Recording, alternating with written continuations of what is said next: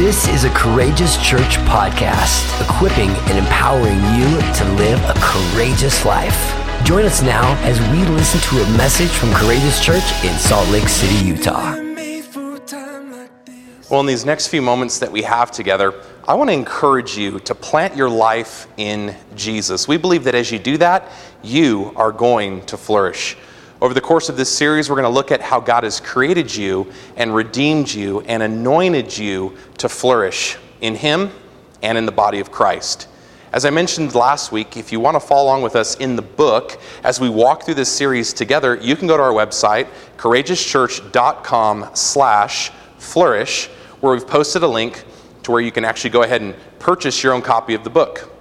If you have your Bibles today, go with me to the book of Psalms. That's right, we're going to start right there in the book of Psalms, chapter 92, verses 12 through 14. I'm going to be reading from the NKJV. This is the text that we'll be working from, and here's what it says The righteous flourish like a palm tree, they shall grow like a cedar in Lebanon. Those who are planted in the house of the Lord shall flourish in the courts of our God. They shall still bear fruit in old age, they shall be fresh and flourishing. Well, what does it mean to flourish, and how has God designed us to do that? Taking our cues from the scriptures, and like Pastor Lee pointed out during the first week of our series, God has designed us to flourish in the right kind of environment that He created us for. We believe this. We believe that God has created us as a people to flourish, meaning to thrive, to grow, to prosper, to overcome, to advance. And we believe that means we're called to a purpose filled and meaningful life. Because the truth is, we all want our life to matter, don't we? Absolutely, we do. And that begins by understanding how God has designed us to flourish. Well, today we're going to continue our time with a message I'm calling Anointed to Flourish. I want to talk to you about the anointing of God. Maybe you've heard that term thrown around before. And I want to talk about how God wants you to grow and thrive in anointed areas that He's called you to, both as an individual and corporately as the church. Today, we're going to explore different kinds of anointings that we see throughout Scripture and why they're important for us in our lives today. To begin, what is the anointing of God? And what do we mean when we talk about the anointing? Well, simply put, the anointing is the pouring out of God's presence, power, and favor to give us supernatural empowerment to accomplish His purposes. Can I repeat that? It's the pouring out of God's presence, power, and favor to give us supernatural empowerment to accomplish His purposes. When we talk about someone being anointed, we often associate that to mean someone who is talented or really gifted, and we usually see it as an individualistic or practical manner. Most of the time, when we talk about the anointing, we associate that with a special touch upon something or someone whether it's a, sermon, uh, whether it's a preacher, a, a worship leader, or even a special service, we understand that anointing to be localized. But hear me on this the anointing also has a bigger, more corporate component that is seldom referred to, taught, or understood. And I actually want to help us understand that today. It's in that direction that I want to lead us. But first things first, let's look at what the scriptures actually say about the anointing. The Bible almost always connects the idea of anointing with oil. The actual word used in the Hebrew scriptures for anoint or anointed means to smear or to pour over with oil. We actually alluded to this a couple weeks ago when we talked about Jacob pouring out his oil at Bethel. It's also the base word for where we get the term Messiah from, which means the anointed one. In this sense, the Messiah is the anointed one or the chosen one of God. And why oil? What makes oil so significant? Well, oil is a physical expression of a transference of spiritual authority and power. Can I repeat that? Oil is a physical expression of a transference of spiritual authority and power. It was used all throughout the Hebrew scriptures to consecrate or set apart those things and people that were designated for the Lord's house and for his special purposes. We see this concept play out actually in Leviticus chapter 8, verse 10 through 12. It says this Then Moses took the anointing oil and anointed the tabernacle and all that was in it. And he consecrated them, and he sprinkled some of it on the altar seven times, and anointed the altar and all of its utensils, and the basin and its stand. And he did so to consecrate them. And he poured some of the anointing oil on Aaron's head, and anointed him to consecrate him. It's amazing. The anointing oil was also poured over the heads of kings, such as in the case of David by the prophet Samuel. Samuel did this to indicate that David was actually God's choice to be the leader over his people, over Israel. And he did this to contrast it with the people's choice, Saul. 1 Samuel chapter 16 says this And the Lord said, Arise, anoint him, meaning David, for this is he. Then Samuel took the horn of oil and anointed David in the midst of his brothers. And the Spirit of the Lord rushed upon David from that day forward. Now, there's a few points of interest for here that I want to quickly point out to us. Notice that when Samuel anointed David, he did it differently than he did with Saul. In David's case, it says that Samuel took a horn of oil as opposed to a flask of oil that he used earlier in anointing Saul. And why did he do this? Well, a flask is a man made object used to carry the anointing oil, just like Saul was a man made leader. He was everything that the people of Israel wanted in a king. Outwardly, he was impressive. He was handsome and tall and really charismatic, but inwardly, he was corrupt and insecure. Even more interesting, Saul was the people's choice, not God's. He was a mirror reflection of their own carnality and their own insecurity. Remember, God did not initially want a man or a king to rule over the people, God wanted to do that himself. But the people wanted a ruler after the patterns of the world. They looked to the world and to the culture around them for their cues. And to this point, I, I want to caution us right now to be careful that we don't do the same. It's important that we remember, as the people of God, that no matter what the world is up to, or how we see things play out around us, we are called to heed and to follow the word of the Lord. Romans 12:2 reminds us of this. Verse 2, it says this Do not conform to the pattern of this world, but be transformed by the renewing of your mind. Then you will be able to test and approve what God's will is, his good, pleasing, and perfect will. In contrast to the man made flask Samuel used to anoint Saul, the horn of oil used in David's anointing was not made by human hands. The horn was crafted by God's design. It was taken from the ram itself, an animal that God created. Just as the Lord at creation formed every part of that animal uniquely to reflect his artistry and wisdom, he uses the anointing to enhance the unique design for each person that it now comes upon. So when Samuel uses a horn full of oil, it's a picture of God's sovereign choice of David to set him apart for his purposes. That's in fact what the word consecrate means to set it apart, to sanctify it for a special purpose. And that's the whole point of the anointing. This is further developed when we read that the Holy Spirit rushed upon David from that moment forward. I mean, how amazing is that? Those words were not written about Saul at his anointing. And David would not have been able to do much, if not most, of what he was able to do without the Holy Spirit's help or divine empowerment in his life.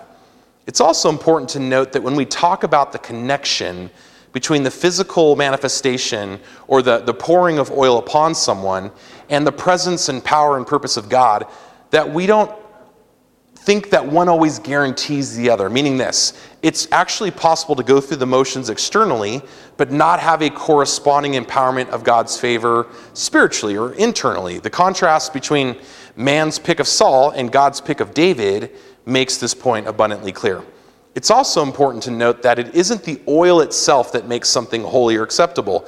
It's God's hand upon that thing that makes it holy and acceptable. It's the purpose and providence of God that intersects with what He chooses that makes all the difference in the world. In just a few moments, we're going to talk about three dimensions of the anointing that I believe God has chosen and designed for us, that's right, you and me, to operate in.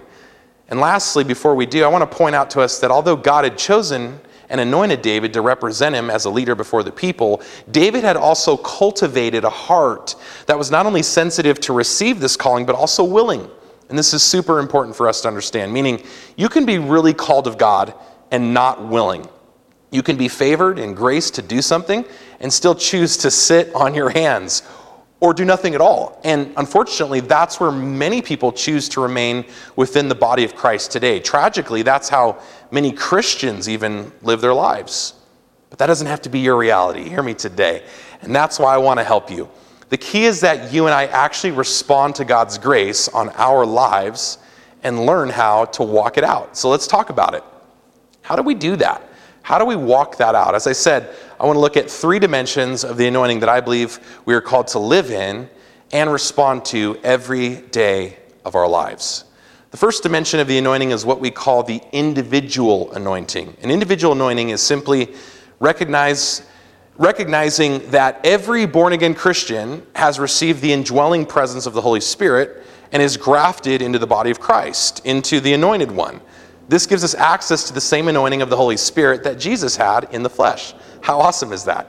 This reality itself should astound us, if not leave us utterly amazed at what God has done in and through his son, Christ Jesus. The fact that he openly and willingly calls us into this anointing should also humble us. I mean, mainly because we don't deserve it, do we? And we could never earn it. That's why it's also called grace. In the Old Testament, God's divine presence dwelt earthly in the tabernacle, in the Holy of Holies. In the New Testament, the fullness of that type has now come to pass, and the presence of God dwells in the Holy Holies, the Holy of Holies of our hearts as we ourselves, yes, you and me, become the temple of God. Paul's revelation of this is expressed throughout his letters, but never clearer than in 1 Corinthians chapter 3 verse 16. He says this, "Do you not know that you are God's temple and that God's spirit dwells in you?" I think if most of us were being honest, we would probably answer no. We have no clue that we were made to be God's temple and that his spirit longs to dwell within us, or at least we don't live with that kind of awareness. And so I want to say this to us this indwelling of the Holy Spirit, it's not just a theoretical statement.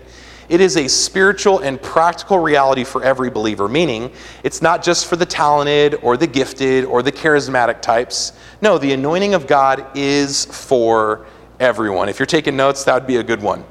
Maybe you're watching today and you've never felt super gifted or talented. Maybe you don't even feel all that anointed. But can I encourage you? That's exactly what God says you are. If you've placed your hope and your faith and your trust in Jesus, then you have become his favorite dwelling place, and his anointing now resides in you. The Apostle John, in his first epistle, wrote about this individual anointing in 1 John chapter 2 verse 20. He says this, but you have an anointing from the Holy One, and you know all things. He goes even further in this teaching just a few verses later in 1 John chapter 2 verse 26 through 27. He says this, "These things I have written to you concerning those who try to deceive you. Watch out for those types." Because the anointing which you have received from God abides in you, and you do not need that anyone teach you, but as the same anointing teaches you concerning all things, and is true, and is not a lie, and just as it has taught you, you will abide in him, meaning Jesus. The implications of this, I believe, are revolutionary. Every Christian or Christ follower has an anointing. It is the presence of the great helper, the Spirit of truth himself, the Holy Spirit. And the purpose of this anointing is to lead and instruct us in our relationship with Jesus, just as Jesus himself declared. The Spirit would come to lead us and guide us in all truth. And boy, do we need that today. We need his anointing. We need his help. We need the help of the Holy Spirit. Friends, knowing this is so crucial for us to flourish. If we don't see ourselves as changed or empowered, but only as sinners saved by grace, then we're going to live far below or beneath our birthright. Of course, none of us have the Spirit without measure like Jesus did, but each of us has a measure of what Jesus did. And friends, let me tell you, that's more than enough. Come on. This leads us to the second dimension of the anointing we need to understand today. The second dimension of the anointing we see in Scripture is a specific anointing that is distinct and personally unique to each person or member. Ephesians chapter 4 verse 7 says it like this: "But to each one of us grace was given according to the measure of Christ's gift." Romans 12, 3 through 6 says it like this as God has dealt to each one a measure of faith. For as we have many members in one body, but all members do not have the same function, so we, being many, are one body in Christ, and individually members of one another, having then gifts differing according to the grace given to us, let us use them. This kind of anointing, or grace we could call it, is less about general confirmation and direction, and it's more about the specific person, him or herself. As we see here in Romans, certain graces and callings are given to each member to carry out the eternal purposes of God in the earth. A specific anointing is given to each person in direct proportion to a specific calling. Are you tracking with me? Okay, so for example, think of someone who has a calling to live in a very difficult environment, like a missionary. Maybe they're able to endure real poverty and the lack of comfort that we typically enjoy here in the States because they've been called and graced to do it. This would be a specific anointing. This would be uh, different than just a talent or just a natural gifting. When it comes to specific anointings, there's something supernatural that people operate in and are able to do when God calls them to do it. This is what makes it, I think, specific. I know looking back at my own life and specific times throughout my life, I was often operating in a specific anointing or a specific grace that God had given me for that particular season or assignment.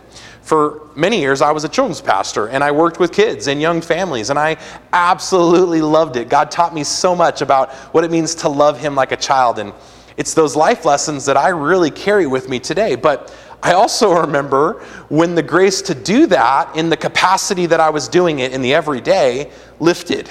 It's almost as if there was no longer an anointing for it. Sure, I could still carry on in my own strength and power, but it wasn't the same thing. Well, in this same way, God will often anoint you for something specific, even for a specific amount of time or a season. And it's important that we recognize that anointing for what it is and not assume that it will always be that way. Doing so, I think, sometimes keeps us from following Jesus the way that he wants us to. And that's ultimately what will keep us from flourishing if we're not careful. That said, although our callings and our anointings may be different, we must be careful, hear me on this, not to think that some are more important than others. Even though we might be tempted to glamorize worship leaders and preachers and missionaries, the truth is there are specific and unique anointings upon each and every believer's life. Paul actually cautions us against adopting this kind of attitude of comparison. In 1 Corinthians chapter 12, it says this If the foot should say, Because I'm not a hand, I'm not of the body, is it therefore not of the body? And if the ear should say, Because I'm not an eye, and I'm not of the body, is it therefore not of the body? If the whole body were an eye, would, where would the hearing be? If the whole body were hearing, where would the smelling come from? But now God has set the members, each one of them, in the body just as He please or pleases or pleased.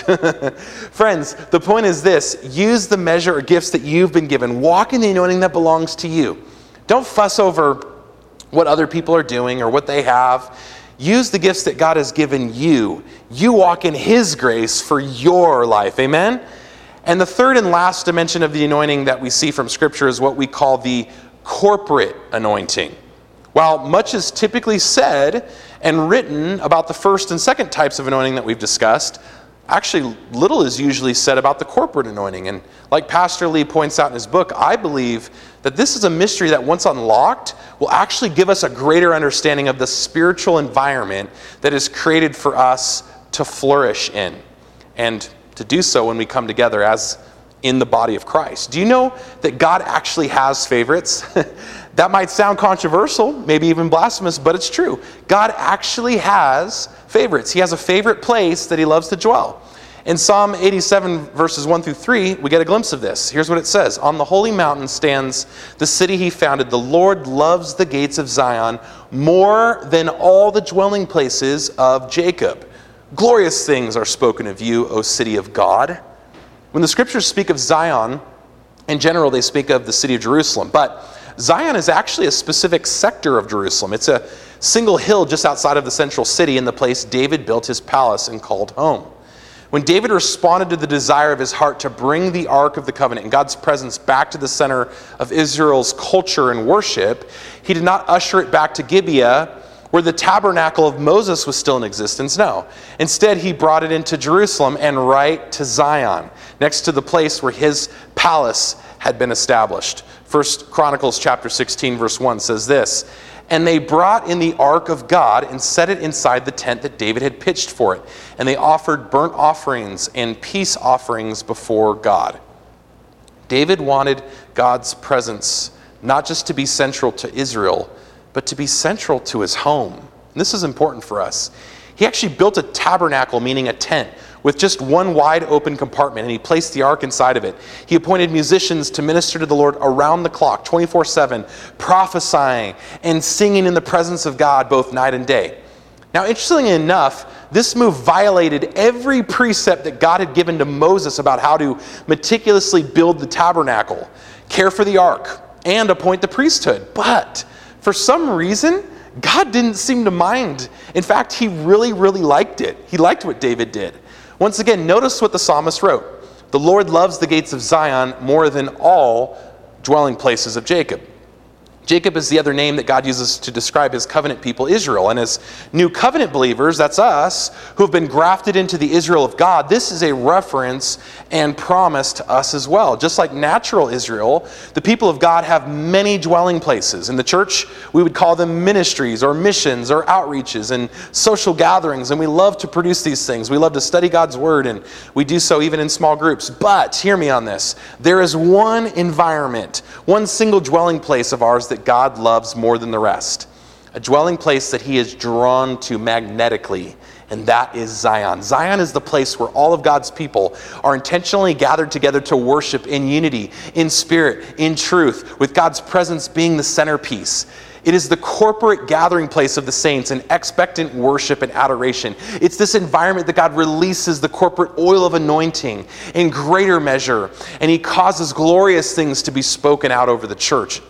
So, Zion, in addition to it being a physical place, is also a way of describing the supernatural reality that takes place when the body of Christ, who is grafted into Israel, is assembled in one place and around one purpose and pursuit. Listen to what the writer of Hebrews says about it in Hebrews chapter 12, verse 22 through 23. But you have come to Mount Zion and to the city of the living God, the heavenly Jerusalem, and to innumerable angels and festal gathering, and to the assembly of the firstborn who are enrolled in heaven, and to God, the judge of all, and to the spirits of the righteous made perfect. In other words, there's a whole lot more going on when we gather and come together as the church than just singing a few songs and listening to a preacher like me preach. It's more than just sipping a somewhat mediocre coffee and hearing a few announcements. It's even more than just being an evangelistic tool or effort to get people to say yes to Jesus. It's so much more than that, friends.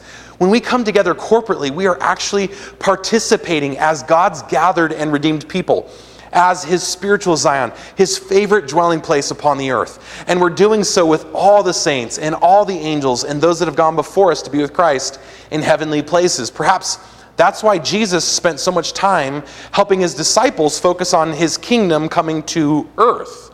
Perhaps that's why he taught them to pray, Your kingdom come, your will be done on earth as it is in heaven. And perhaps that's why the enemy today hates the gathering of the church so much. Perhaps that's why there's been an all out assault against trying to close churches down right now. Maybe there's something greater at stake going on during this COVID 19 shutdown than maybe we've given real attention to. Maybe. And if the gathered church is now God's favorite dwelling place, how in fact does he dwell there? How does he do that? Well, in closing, I want to offer two answers. God dwells, number one, upon our praise. And number two, within Holy Communion. Regarding the first one, our praise, David said it himself in Psalm 22, verse 3 But you are holy, enthroned upon the praises of Israel. The key word here is enthroned. The only person who sits on a throne is a king or a monarch. The throne that David described is not a physical throne, but it's a spiritual reality that is created by our physical praise, by our worship. And we believe this. We believe that our corporate worship as the people of God creates a unique and dynamic environment in the spirit that can only be described as a throne. The picture we see is that when God's people gather to sing and to worship, the spiritual atmosphere is shifted, so much so that the King of all kings, the Lord Jesus himself, enters into it. It becomes the fulfillment of what Jesus taught when he said, Your kingdom come on earth as it is in heaven. The second place that he loves to dwell is within Holy Communion. Several places in the New Testament make reference to this. It makes reference to remembering the Lord when we gather together as the church. The word remember here is a word that means more than just to recall or to rethink. It actually can be taken literally as reassembly or reconstruction. The central purpose of coming together as the body of Christ is to reconstruct ourselves around the center of Jesus, and by extension, remember who we are as his people. Jesus did this when he gathered with his disciples on the last night before his passion and crucifixion, and he instituted what we like to now call the Lord's Supper, which is communion. It says this in Luke chapter 22. And he took bread, and when he had given thanks, he broke it. And he gave it to them, meaning the disciples, saying, This is my body, which is given for you. Do this in remembrance of me. Jesus uses the physical symbol of the bread to illustrate his body as he breaks it. He's calling his followers to receive the bread and remember that at the cross, his body was broken into many pieces for our redemption. And the other side of the cross, on the other side of his resur- resurrection, where death has now been defeated, we are called to regather and reassemble his body. This is what happens when we all come together at his table. We actually come together around the resurrected Christ. We are literally bringing the broken members of his body back together again. How awesome is that? And it's here that the Spirit of God that raised Jesus from the dead, it's here that he breathes his fresh anointing upon us. We see this happen at Pentecost. We believe as a church that this can actually happen each and every day and every time that we gather together around communion, singing his praise and celebrating all that he's done. Friends, this is why it's so important that we not forsake gathering together. This is why the writer of Hebrews, the same person that was calling us to this spiritual Mount Zion, God's favorite dwelling place, specifically says in chapter 10, and let us not neglect our meeting together as some people do, but encourage one another, especially now that the day of his return is drawing near. Can you see why this is such an important and powerful thing for us to do? For you and I to walk as those who are anointed to flourish in the earth, we need Jesus. We need the anointing of His Holy Spirit, and we need each other. That's you and me. And I believe that in the days ahead, the church is going to look more like family again. It's going to be the people of God coming together around the table to remember Him, to take communion and worship together so that He can be enthroned upon our praise the way that we were created to. It's going to be fathers and mothers and kids and neighbors and friends and singles and the poor and the rich and the marginalized and the lost and the prodigal and widows and orphans and Jews and Gentiles, blacks and browns and whites, Republicans and Democrats, and many who are now far off all coming together to reflect the glory of God and His kingdom upon the earth. Hallelujah. That's our heart and that's our desire for Courageous Church. Friends, God wants us to flourish, and this is how we're going to do that. Can I pray for you today? Maybe you've been watching and you've never made a decision to follow Jesus. I want to invite you to say yes to him right now. We don't ever want to end our time together without providing that specific opportunity. Maybe you're watching and at one time you followed Jesus and were connected to a church or a body. And maybe used to gather with others routinely and regularly, but now you've become disconnected or cut off from the body. I mean, shoot, COVID 19 has kind of made that happen for many of us. I want to pray that God would strengthen you and reconnect you to his people and we also want to help with that. For those of you that have never said yes to Jesus, I want to first help you to pray this prayer with me. And it goes like this Jesus, Savior, save me, save me from myself, save me from the things that have kept me bound. I believe and confess that you are the Son of God, the Messiah, the anointed one. I believe that you died on that cross for me and that your good, good Father raised you to life again on the third day. I pray that you'd now come and give me a new life of freedom and hope in you. Come and fill me with your Holy Spirit. Anoint me and make all things new. And uh, we want to say amen. And for those that are watching that are feeling maybe just a little disconnected right now, I want to do this. I want to pray that Jesus would strengthen you with his power, that he would fill you with the breath of his Holy Spirit, that he would reconnect you to his body where you can flourish corporately again. I pray that you would sense and feel his magnetic draw right now upon your heart and that you would respond and follow Him to where He wants to lead you once more.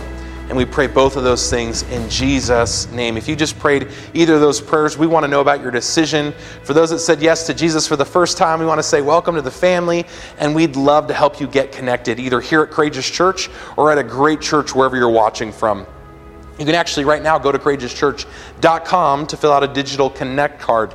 This is uh, a way for us as a team to come together to know how we can best follow up with you and pray for you and serve you in the days ahead. We also want to help you as you begin your new faith journey and taking some next steps. For those of you local ones, one of the best next steps that you can take is to jump into one of our watch parties. At our website, courageouschurch.com slash watch parties, we've posted various links to different watch parties that you can be a part of. As I said, God wants you to flourish with others. As always, if Courageous Church is your home church, we want to remind you to be a generous giver. Your generosity allows us to reach many with the hope, healing, courage, and life of God. It allows us to advance God's good mission for the people of Salt Lake City, the Mountain West, and beyond. And if you want to be a part of what God's doing in a real and dynamic way to make a difference, you can use one of the links that we've posted right there in the comment section to give online, or just head on over to courageouschurch.com slash giving. Finally, we posted some links to some various upcoming public gatherings that we'll be doing all throughout the summer. If you're local, we'd love to see you at one of these. We'd love to connect with you and, and help you get plugged in. Our next Worship in the Park event is coming up Sunday, July 19th at 4 p.m. at Flatiron Mesa Park.